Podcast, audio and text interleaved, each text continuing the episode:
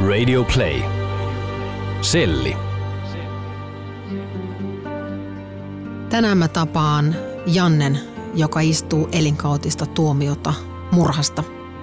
Jannen keissi on aika mielenkiintoinen. Mies on syksyllä 2018 julkaissut esikoiskirjan, opiskelee Haagaheliassa ja käy koulua vankilan ulkopuolella päivittäin – Janne myös johtaa järjestöä, jonka toiminnan tarkoitus on ehkäistä ylipolvista rikollisuutta tarjoamalla vankien lapsille erilaisia aktiviteetteja. Janne menneisyys on aika syvällä rikollisessa maailmassa. Tämä on jo toinen murha, josta hänet on tuomittu. Eka tuomio on tullut, kun hän on ollut vasta parikymppinen ja nyt kun mies on 40 korvilla, hovioikeus on hiljattain hylännyt vapautusanomuksen – Seuraavan anomuksen voi laittaa sisään aikaisintaan kahden vuoden kuluttua. Tuleeko menneisyys aina määrittämään Jannen tulevaisuutta? Mistä sut on aikanaan ensimmäistä kertaa tuomittu? Ee, vankilaan. Mm. Vankilaan, mutta on ensimmäistä kertaa tuomittu pahoinpitelystä ja virkamiehen väkivaltaisesta vastustamisesta. Ja tämä tapahtuu? 95. Silloin sä oot ollut? 18 vuotta. Nuori poika. Kyllä. Joo. Ja mitäs, mitäs siitä seurasi? Kuukauden vankeutta. Olin vankilassa kuukauden, pääsin pois, olin kuukauden siviilissä, sain kolme kuukautta samanlaisista rikoksista. Olin vankilassa muutama kuukauden, pääsin pois.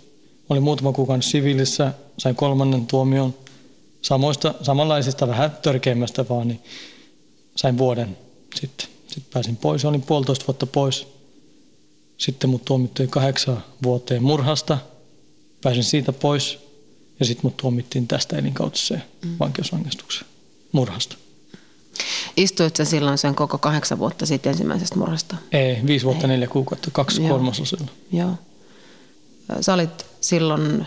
Kaksikymppinen. Kaksikymppinen. Sä, sä ammuit Mä ammuin, joo. Ruotsissa? Kyllä, Ruotsissa ammuin, joo. Tämmöisen mafiapomon? Kyllä.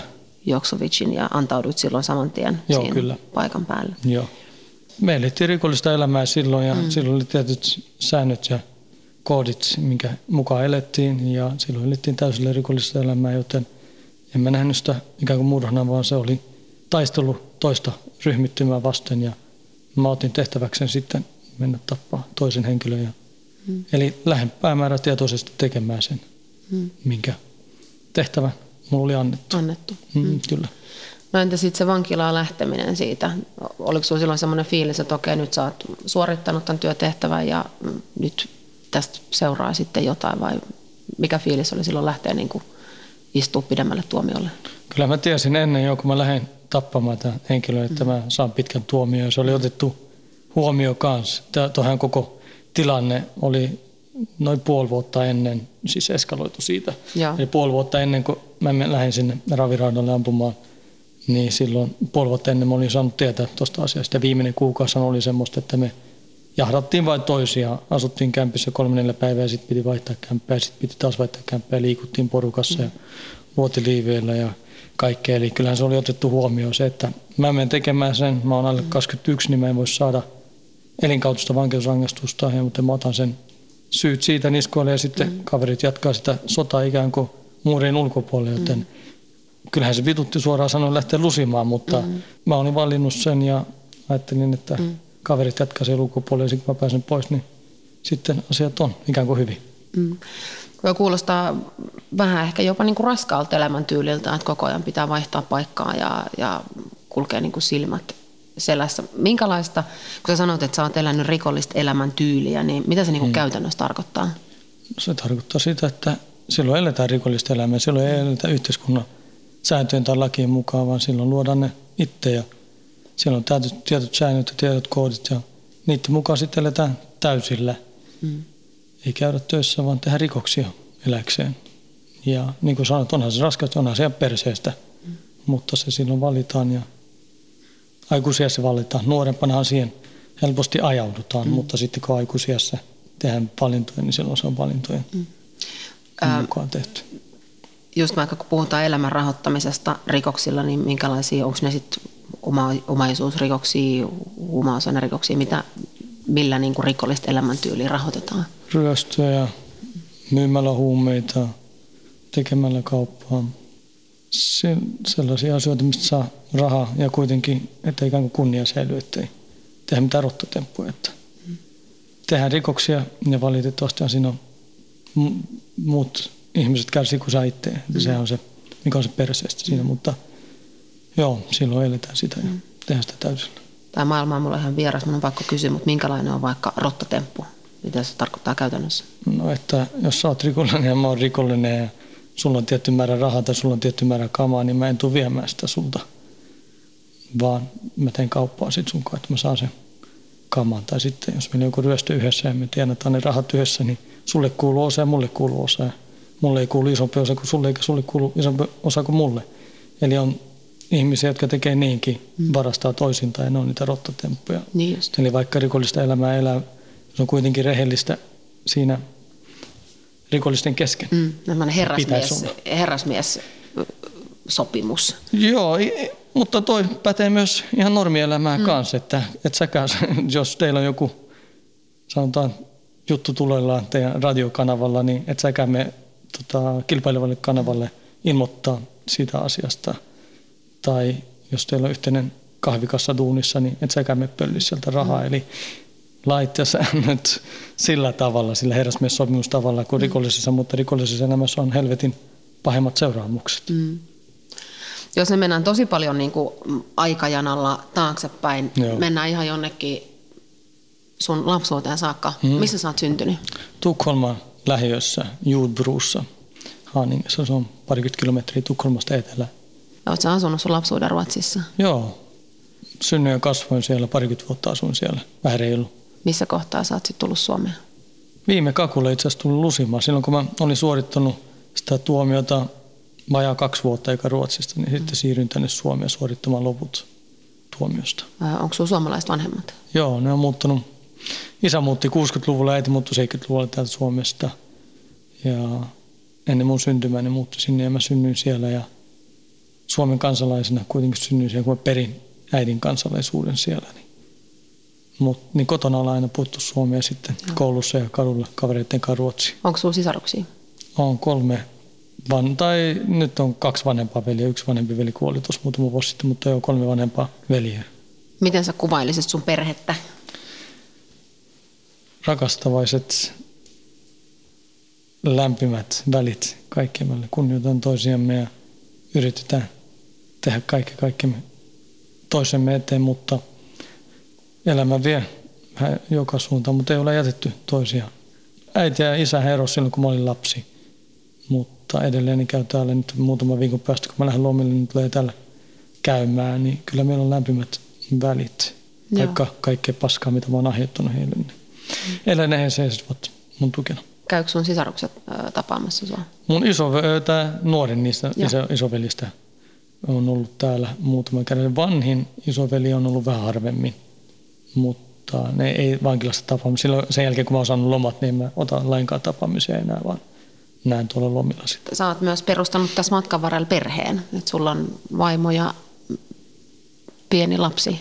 Avovaimo, joo, ja sitten on lapsi, täyttää nyt 12 vuotta. Se on väriluku. No kohta. Kohta. Käykö se tapaamassa täällä?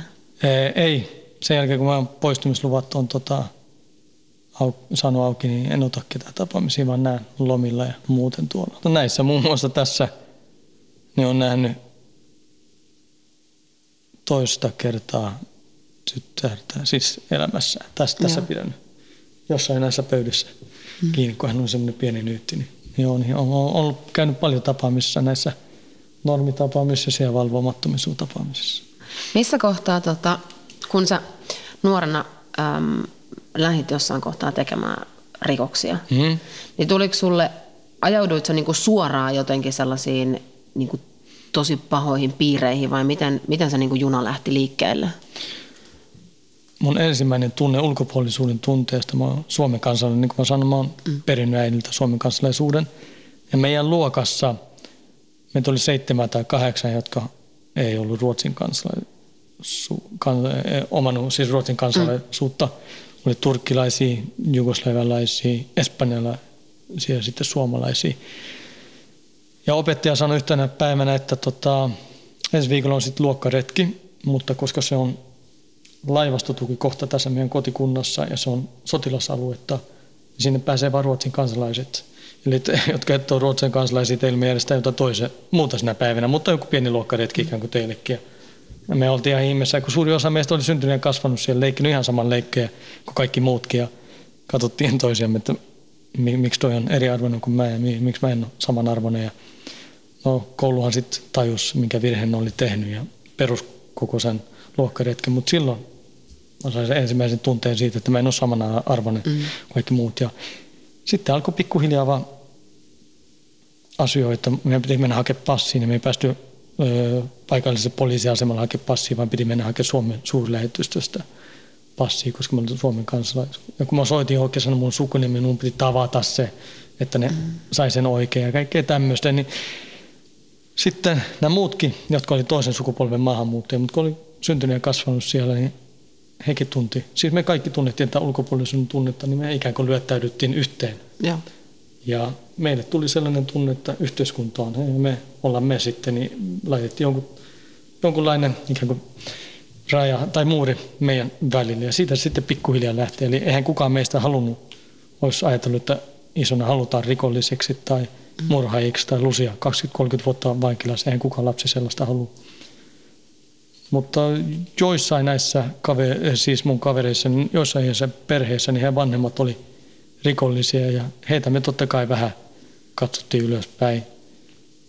Ja sitten loppujen lopuksi, kun me, meillä oli sellainen tunne, että me ei olla osa tätä yhteiskuntaa, niin ollaan sitten osa jotain muuta, että ollaan osa sitä, sitä omaa porukkaa. Ja sitten se lähtee pikkuhiljaa, se lähtee ihan viattomista asioista. Se varastat jotain pöllit jotain ja sitten jatkuu vai ja sitten vanhemmille ei varaa ostaa sulle tota, merkkivaatteita tai jotain tuommoista, haluat niitä, no sä menet pölliin, että saat rahaa, et pysty ostamaan, tai sitten sä menet pölliin niitä vaatteita.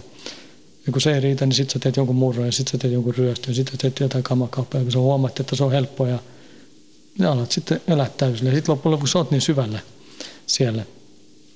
Eli on asioita, mitkä ajaa sut sinne, ja sitten kun sä teet myös niitä valintoja, eli se koktaili on erittäin huono. Ja sitten kyllähän se on paljon kiinni luonteesta, mikä kasvuympäristöön. Mä esimerkiksi näin mun äitin, hänen uusi miesystävä pahoinpiteli hänet hakkasi paskaksi mun silmiessä, kun mä olin kymmenenvuotias. Se vaikuttaa muuhun vielä tänä päivänäkin. Joten kaikki nuo asiat yhdessä, niin ei, ei tullut hyvä lopputulosta sitten. Minkälaisia tunteita se herätti silloin tai minkälaisia tunteita se herättää tänä päivänä? Se pahoinpitely. Mm. No silloin kun mä olin pieni, mä olin kymmenenvuotias, mä olin äitin kanssa kotona ja se tuli oven läpi, hakkas paskaksi oven ja sitten hakkas paskaksi mun äiti siinä. Mä en pysty nauttaa äitiä millään lailla, ihan kymmenenvuotias poika, mitä pysty aikuiselle miehelle. Joten se ensinnäkin, että mä näin mun äidin pahoinpiteltävän, se, se, se satutti mua. Ja sitten, että mä en pystynyt auttaa, niin se satuttiin. Niin sitten, ja sitten kun sitä ei käsitelty millään lailla, mä kerran ne vei mut johonkin nuorisopsykiatrille, ja se oli sillä teiniässä. Ja sitten kun mä en ollut käsitellyt sitä, ja sitten mä vedin pään täyteen tai muuta kamaa, niin se tota, purkautui väkivallan teoilla. Joku sanoi vain jotain ihan naurettavaa, jonka mä koin loukkaavaksi. Ja sitten mä hyökkäsin kimppu. Jos mun kädet ei riittänyt, niin sitten mä otin kyynelkaasun käyttöön. Jos se ei riittänyt, mä otin e, tota, veitsen käyttöön. Ja niistähän mulle tuli sitten tuomioita. Ja. ja vielä tänä päivänäkin mä ymmärrän, että jos mä joudun semmoiseen tilanteeseen, missä mä ikään kuin koen loukatuksi tai nöyrytyksi, niin silloin se tunne minä, se ajautuu takaisin sinne kymmenenvuotiaan mm. pojan tilanteeseen, mutta järkiminen hän sanoi, että ei ole mitään tekemistä. Mm. Ja nykypäivänä, ja varsinkin kun mä oon tota työstänyt, niin kyllä mä tajun, että eihän mulla ollut, en ole pystynyt kymmenen vuotta mitä tehdä. Mm. Mutta en mä edelleenkään pysty antaa itselleni tai sille tekijälle anteeksi. Ja se on helvetin paha, mutta joo, ne on ne tunteet, mitkä edelleenkin herää. Tajusit sä itse silloin niin kuin nuorena, että, että nyt sä oot hypännyt semmoisen junan kyytiin, mistä ei ole tavallaan niin kuin enää paluuta? Kävikö sulla koskaan niin kuin mielessä, että, että nyt tässä touhussa ei ole mitään järkeä, mun pitäisi tehdä jotain muuta, keskittyä kouluun tai mennä töihin tai... Ei, se oli enemmän niin, että kun mä aloin olla sitten siinä 17-18 vuotta, kun mä huomasin, että ne muut sama-ikäiset, ne oli lukiosta jossain ja mä olin jäljessä, niin mä ajattelin, mä teen vielä enemmän rikoksia, mä teen vielä enemmän rahaa, että mä pääsen ikään kuin samalle tasolle jossain mm. vaiheessa. Mä ajattelin, että mä, sillä mä rahoitan elämääni. Ne käy lukiossa ja sitten menee duuniin. Ne alkaa maksaa sitä asuntolainaa, autolainaa, mutta mä hoidan sen sitten rikollisen keinoin. Niin mä nähnyt niin, että siinä ei ole mitään järkeä. Mä näin, että siinä nimenomaan oli järkeä, että mä hoidan sen sitä kautta. Mutta mä ajattelin, että se on ihan perseestä, ihan, eihän se, kyllähän normaalisti paljon helpompaa, siis ja mm. paljon parempaa, että saa, on koulussa ja menee normaalisti tuuniin mm. ja pystyy rakentamaan jonkun perusta. Niin en mä nähnyt, että ei siinä olisi mitään järkeä, kun mä, se oli yksi tavoite, että eletään täysillä rikollista elämää ja mennään rikolle huipulle sillä, siinä elämässä. Mutta kyllähän mä aloin huomaa sitten, kun rikokset kasvoi, ne ei ollut enää mitään pikkuryöstöjä ja ne ei ole enää mitään pieniä kauppoja. Me puhuttiin neljästä viidestä kilot kokainia ja sitten monen sadan tuhannen ryöstöistä ja sitten, että on menossa tappaa jonkun kilpailevan tota, porukan jäsen, niin mm. silloin se taju, että silloin on syvällä, niin syvällä pelissä, että ei sieltä enää pääse pois. Mm. Oletko itse ollut päihderiippuvainen? Ei, alkoholi on mulla silloin skidinä ollut ongelma, just niin kuin mä kerron sinulle, mm. että mä, silloin mä en ole pystynyt kontrolloida niitä tunteita, tunteita. Joo, mutta en ole muuten siis on mitenkään päihderiippuvainen. Olen mä juhlinut ja kokeillut vaikka mitä, mutta päihdeet ei ole vienyt mun elämää. Sä oot ollut niin kun, äm, aika ison osan sun elämästä vankilassa. Mm? Minkä ikäinen sä oot nyt? 41. 41. Joo. Ja sä oot ollut vankilassa yhteensä? No, reilu 20 vuotta, joku 21 vuotta varmaan. 20-21 vuotta jossain. Joo. Ja on pisin aika, minkä sä oot ollut putkeen siviilistä välissä? Puolitoista vuotta. Sen, sen jälkeen kun mä täytin 18, niin on puolitoista vuotta ollut siviilissä. Miltä, miltä vankilaelämä tuntuu? Tähän tottuu. Ei tätä, mm. tämä on vaan olemista. Ei tämä, niin vankilaelämä on meille, jotka täällä loppujen lopuksi mitenkään vaikeaa. Ne, jotka kärsii tässä on läheiset ja tota, muut ihmiset sun ympärillä, mutta itsehän tämä on vaan ikään kuin olemista. No nyt sut on sitten tuomittu toisesta murhasta. Joo, kyllä. Eikö näin? Joo. Tässä oli tämmöinen äh, kuin mafiapamppu. No se on lapsuuden kaveri ja tota, oli yhtä syvällä rikollisessa pelissä. Me oltiin ihan lapsuuden kavereita ennen kanssa. Joo. tehty paljon rikoksia yhdessä. Joo. Mutta tässä oli, tämä oli osa, niin kuin, eikö tämä ollut osa isompaa kuviota tämä Unsalin murha? Oh. Ja siitä sitten sinä ja kuinka moni muu, muu sai tuomion? Minä ja kolme muuta ollaan saatu, Joo. eli neljä kaiken kaikkiaan sai heidän kautensa vankeusrangaistuksen. Joo. Ja hän oli, äm, hän oli myöskin osana sitten tähän tämmöiseen niin kuin arvakuljetusröstöön, minkä takia hän oli Ruotsissa – todistajasuojeluohjelmassa. Joo, hän ei ollut mukana siinä. Hän pölli sitä rahaa siitä saalista. Ah, niin just. Joo, mutta joo. hän ei ollut mukana siinä. Joo. Mutta hän joo pölli rahaa siitä saalista ja sitten ilmoittautui todistusuojeluohjelmaan. Joo, mä houkuttelin hänet Suomeen ja tota, olin mukana tappamassa hänet joo. just sen vuoksi, että hän oli vienyt rahaa ja sitten myös eh, ilmoittautunut todistajan suojeluohjelmaan. Ne oli ne pääsyyt. Joo, siitä mä sain elinkautisen vankeusrangaistuksen. Mitä käytännössä elinkautinen tarkoittaa Suomessa? No minimi 12 vuotta, mutta maksimihan ei ole. Mm. mm. Eli 10 vuoden jälkeen voi hakea vapautumista, että hovioikeudessa voi vapauttaa 12 vuoden kohdalla. Jos ei saa, niin sitten voi vuoden jälkeen laittaa uusi hakemus ja se kestää vuosiprosessi. Eli se on käytännössä kahden vuoden välein, sitten, eli 12, 14, 16, 18, Joo. 20 siitä eteenpäin. Joo. Onko sinulla mitään niin toiveita siitä, että koska sä olisit suorittanut rangaistuksen loppuun? No mä toivoisin, että nyt seuraavan kerran parin vuoden päästä, että tulisi vapauttua, mm. vapautumispäätös. Mä olisin tietenkin toivonut nyt, että mä kävin ja sain just pari kuukautta sitten kielteisen päätöksen. Ja, ja kyllähän mulla nyt kaikki edellytykset rikoksettoma mm. elämä on mm. siviilissä, mutta katsotaan, se, se ei ole mun mm. käsissä. Mm. niin, aivan, sitten. aivan. No sitten tässä oli käynyt nyt muutama viikko sitten vielä niin hassusti, että, että yksi näistä kundeista, joka myös sai tuomion mm. tästä Unsalin murhasta, niin hän oli, hän oli lomilla ja hänet murhattiin. Kyllä. Onko sinulla koskaan sellaista, niin kuin, tai pistä, herättääkö se sinusta minkäännäköisiä ajatuksia tai, tai tunteita, että onko se semmoinen, niin kuin, että tiedätkö, vanhasta rikoksesta tulee haamut kummittelemaan vai, vai kävikö nyt vaan paskat sänkään vai mitä tässä oikein? Niin kuin? No mä en tiedä siellä mitä on käynyt siis, niin en mä voi siitä mikään sanoa. Mä voin sanoa, että se on jälleen yksi esimerkki tragedioista, mitä seuraa mm. rikollisesta elämästä. Eli mä oon jättänyt tuon kauan sitten tuon elämän taakseen. Ja kyllähän mä tiedän, että mun menneisyys on menneisyys ja tulee pysyä mukana mm. loppuikäni.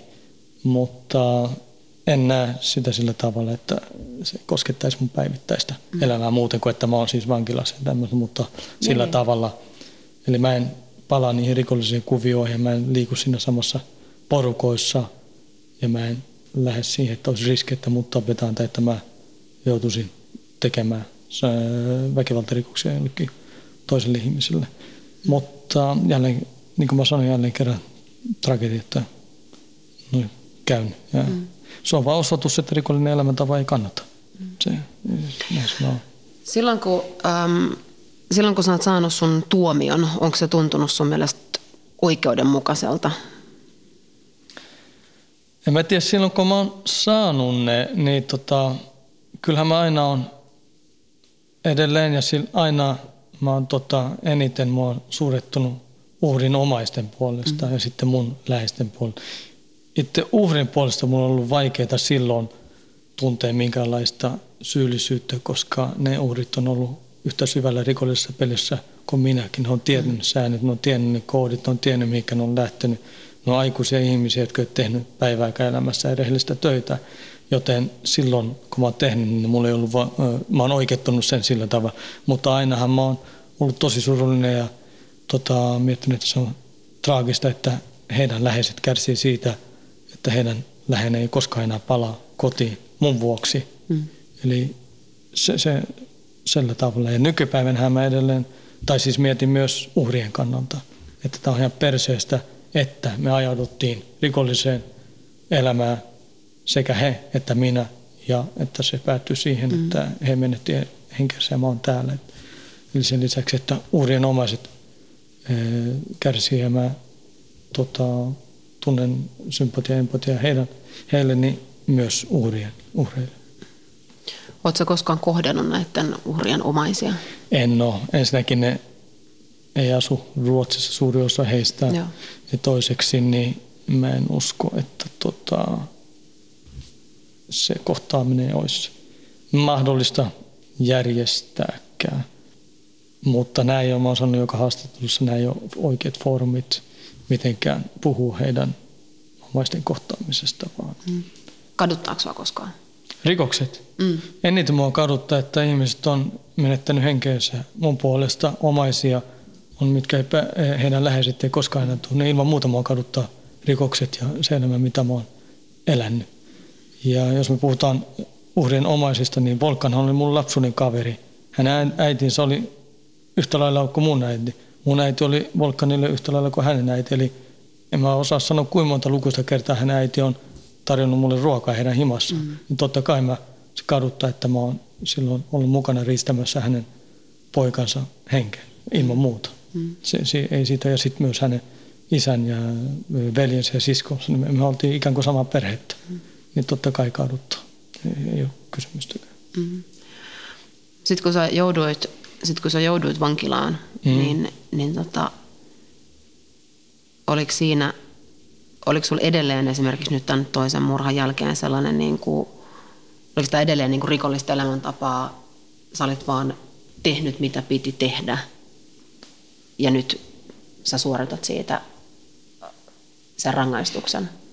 Tämä toinen, tuossa aikaisemmassa pitkässä tuomiossa, mitä mulla oli kahdeksan vuotta, kun mä pääsin siitä pois, niin mä olin täysin tota, rikollisessa elämässä mukana. Tuli hetkiä, milloin mä ajattelin, että tämä ei tämä ole hyvä silloin, mä näin eri elämäntapoja, tutustuin eri ihmisiin ja huomasin, että voi tehdä paljon muutakin elämässä. Mm. Ja mä olin nuori, mä ajattelin, ehkä mä tota, lopetan nuo rikokset ja jatkan normaalia elämää. Mutta sitten vuosi ennen kuin mä pääsen pois, niin kun tuo Aranda lentokentän ryöstö, raharyöstö tapahtuu ja Volkka, meidän oma veli, varasti sieltä, niin silloin mä tunsin niin suurta tota, pettymystä mm. häntä kohtaan, että hän teki semmoista meille, mistä me oltiin silloin nuorena ja päätetty, että me ei tehdä, me ei varastaa toisesta eikä me mennä poliisille, puhumaan meidän asioista. Joten mä en nähnyt silloin mitään muuta vaihtoehtoa, kun mä ajattelin, että mä hoidan hänet tänne ja hoidan hänet tapettavaksi. Ja se sai ikään kuin olla mun viimeinen asia tässä rikollisessa elämässä.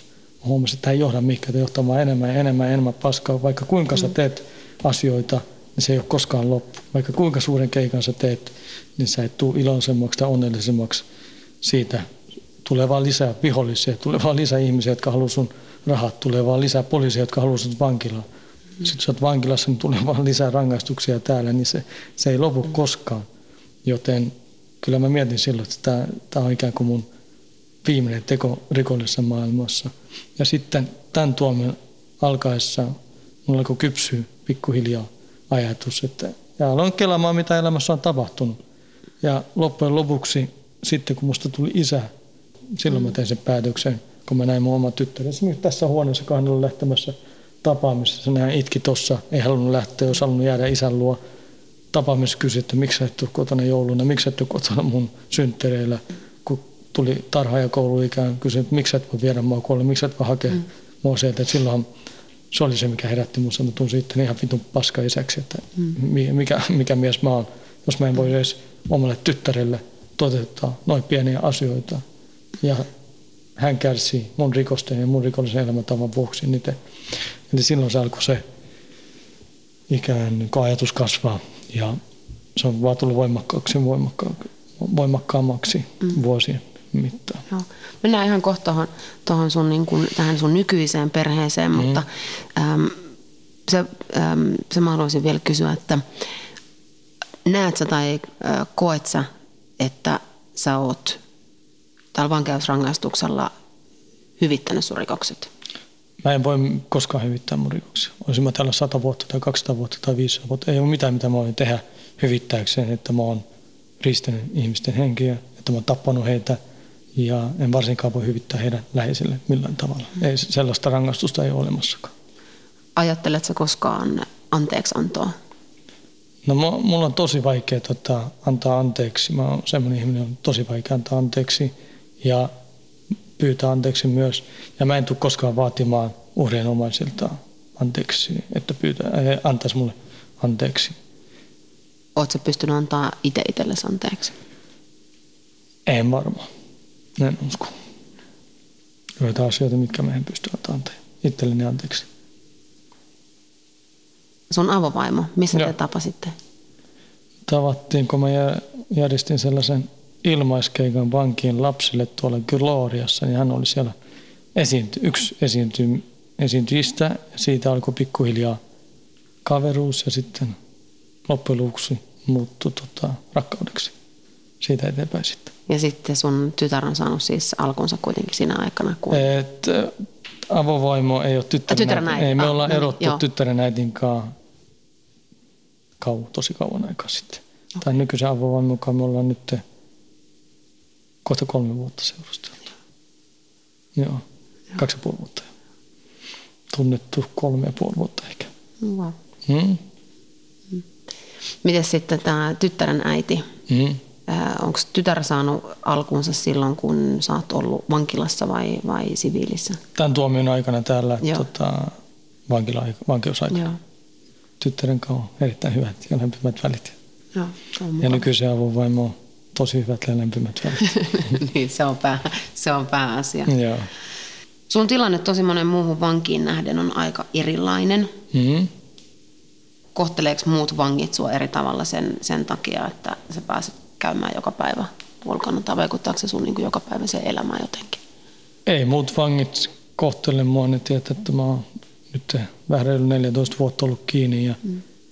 tota, että mä oon taistellut tänne eteen ja mä oon opiskellut tänne eteen. Heitäkin ihmetyttää, niin kuin mä, kuinka pelleilyä että vankilan turvallisuuspolitiikka on, että mua pidetään niin vaarallisin, että mua ei voi laittaa avovankilaa, mutta mä voin joka päivä olla Haagahelian ammattikorkeakoulussa, missä mä en ole kenellekään muille oppilaille vaaraksi millään lailla, niin kyllähän tämä jokainen varmaan pitää tätä tilannetta ihan pelleilynä. Sitä me varmaan ihmettelee. Tietääkö, tietääkö sun koulukaverit sun taustasta?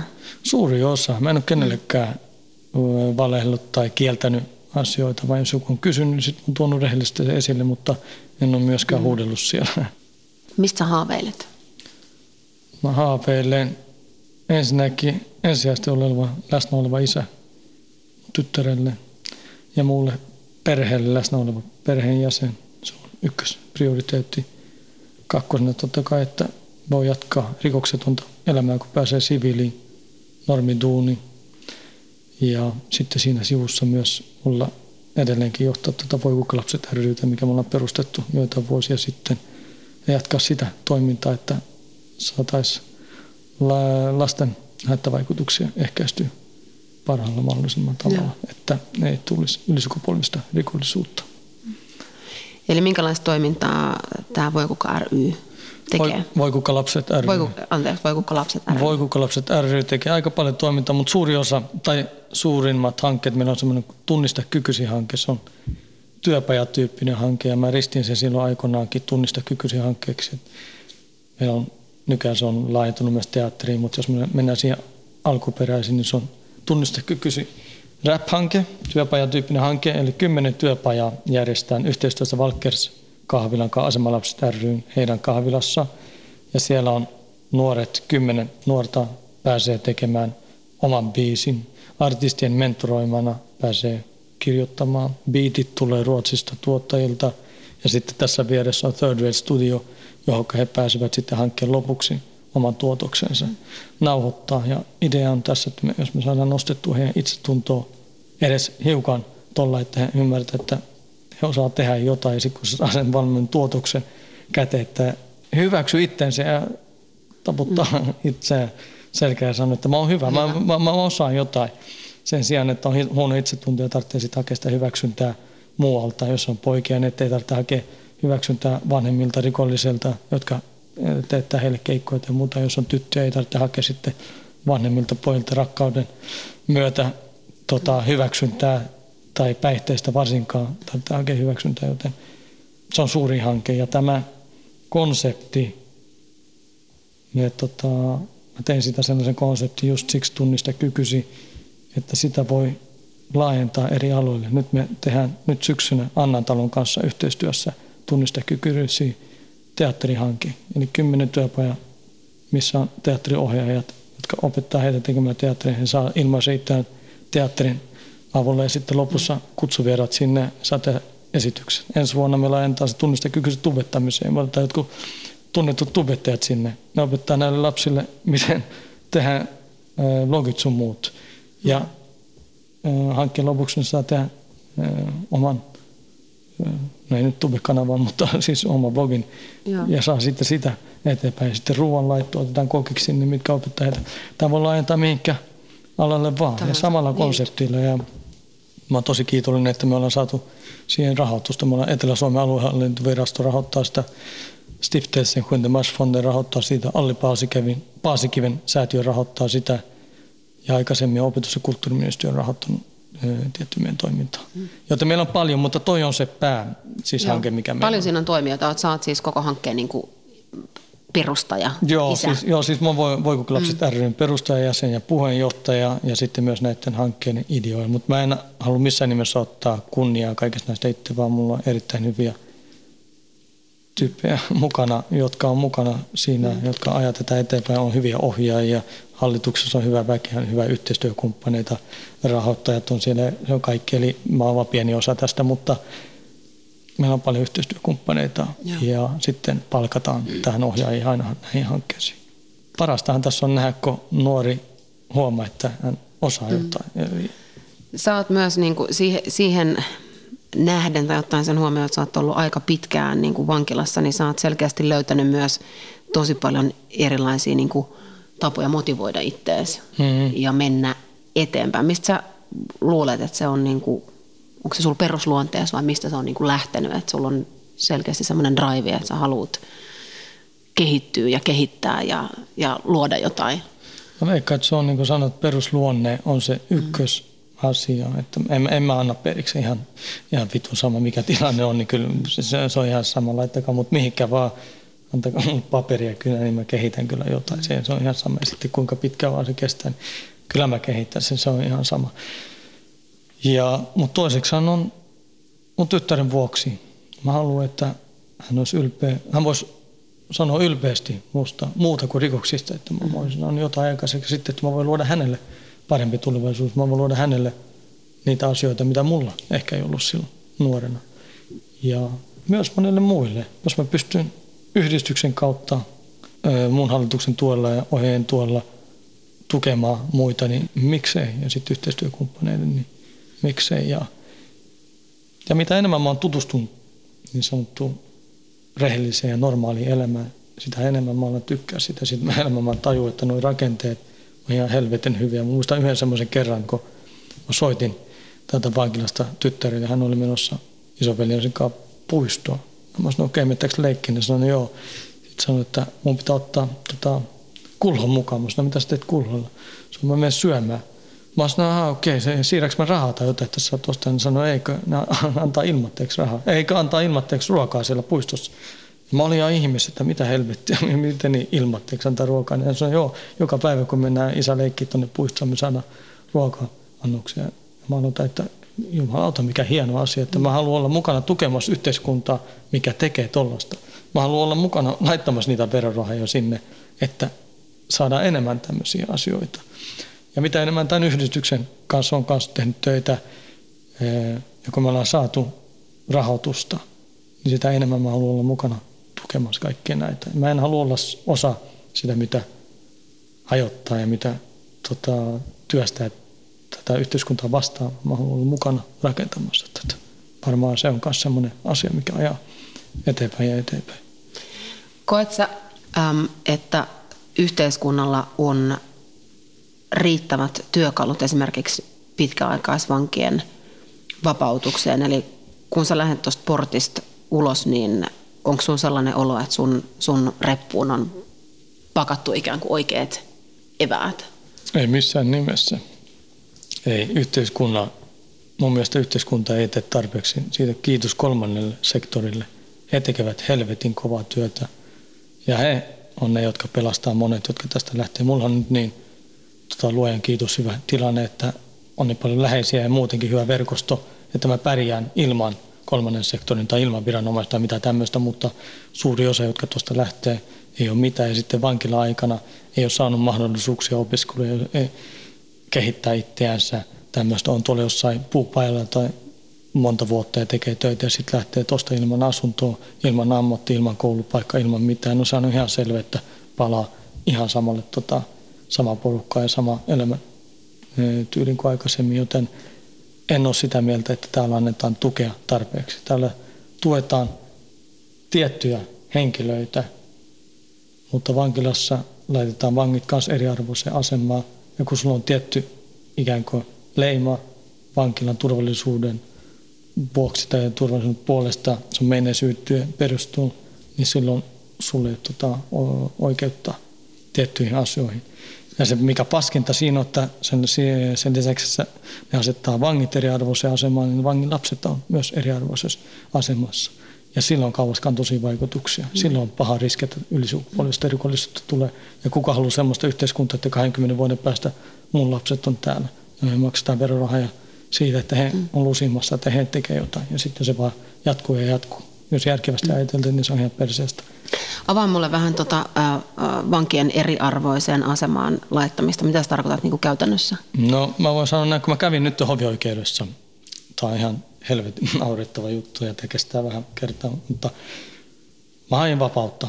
Ja sit, silloin tota, rikosseuraamuslaitoksen keskushallintoyksikön lakimies tuo esille, että mulla on aktiiviset ja kiinteät yhteydet järjestäytyneeseen rikollisuuteen, joten se ei ole hyvä vapautumisen kannalta.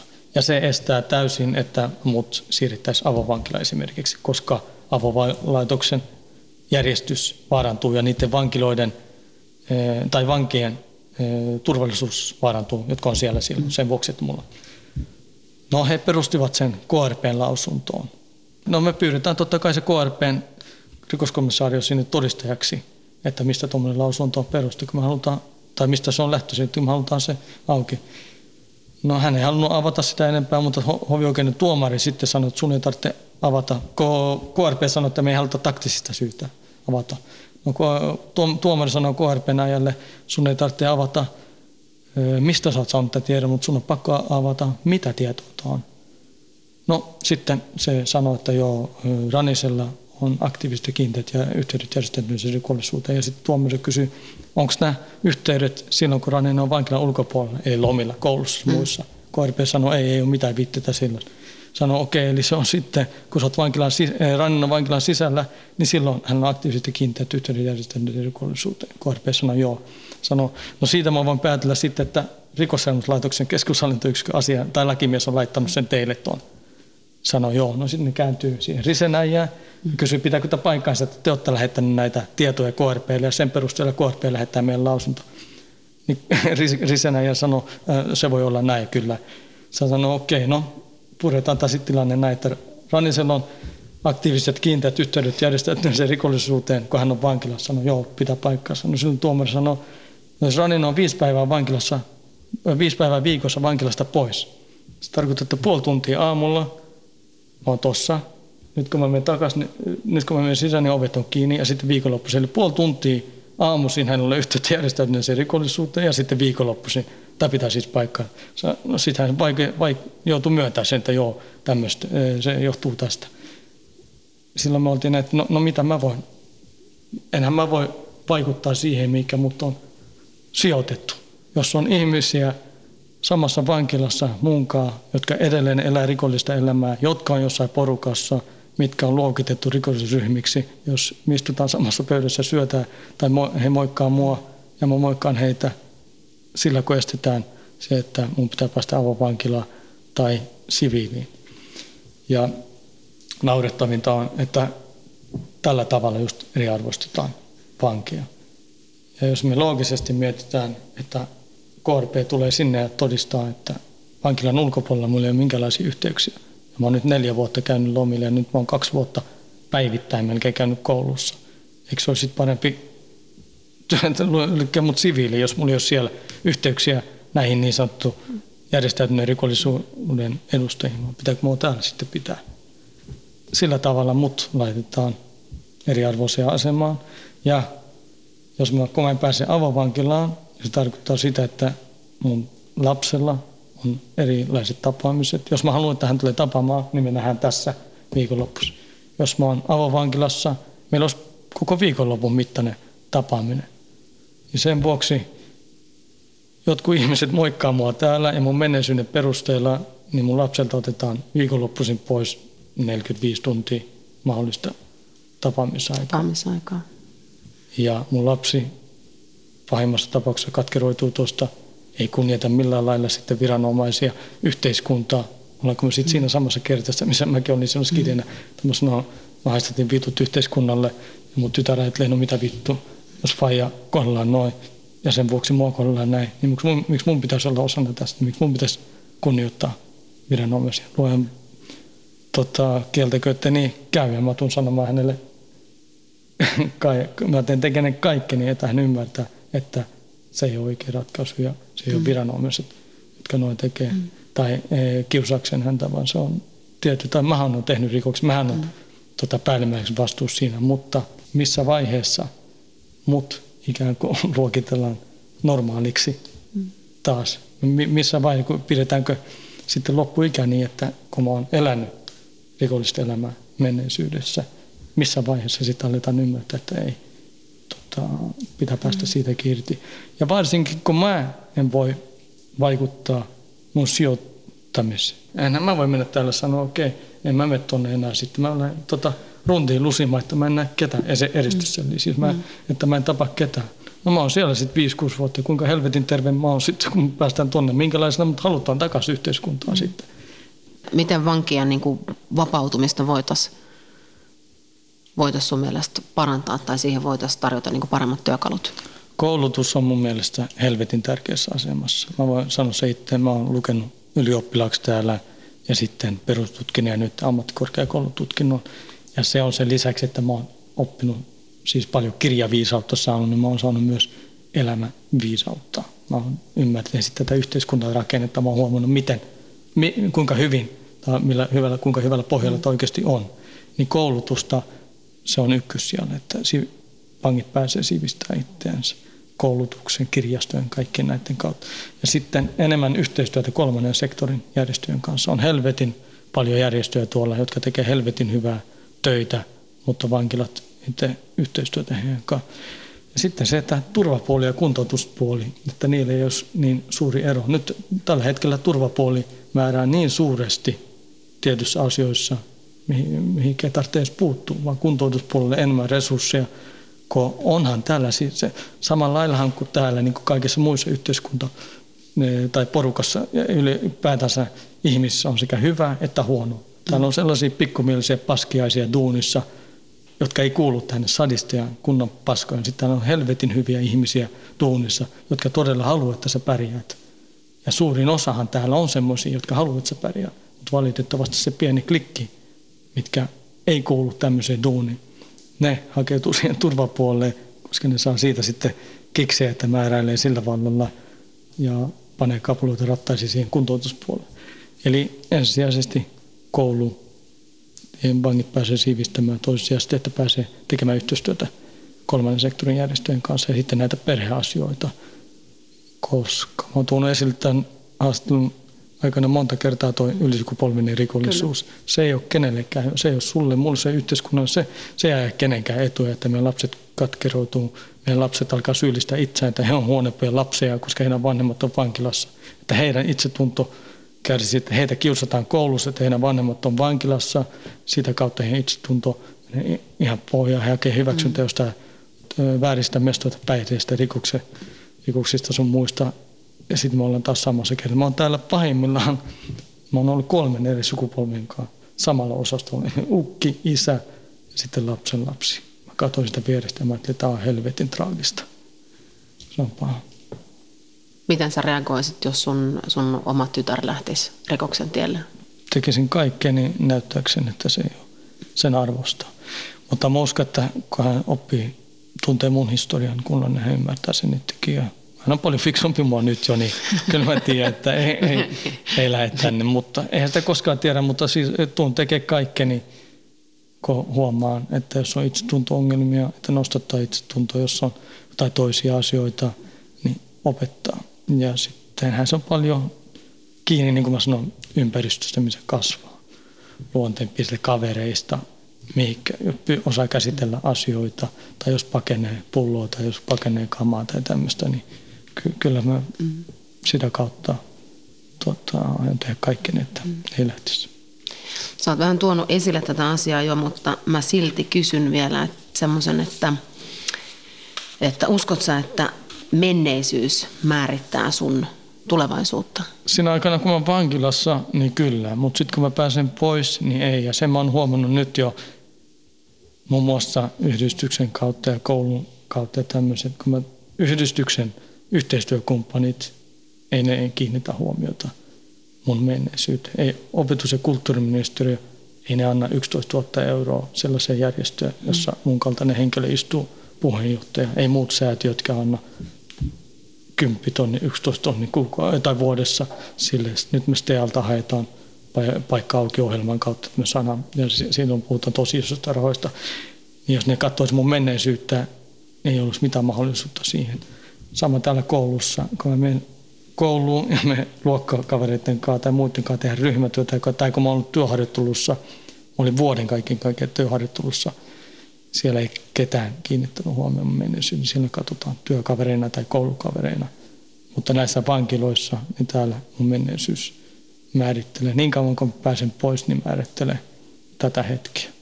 Sen vuoksi me varmaan tässä mm. ollaan haastattelussa, enkä mä ole siellä studiossa teillä mm. haastattelussa. Mm.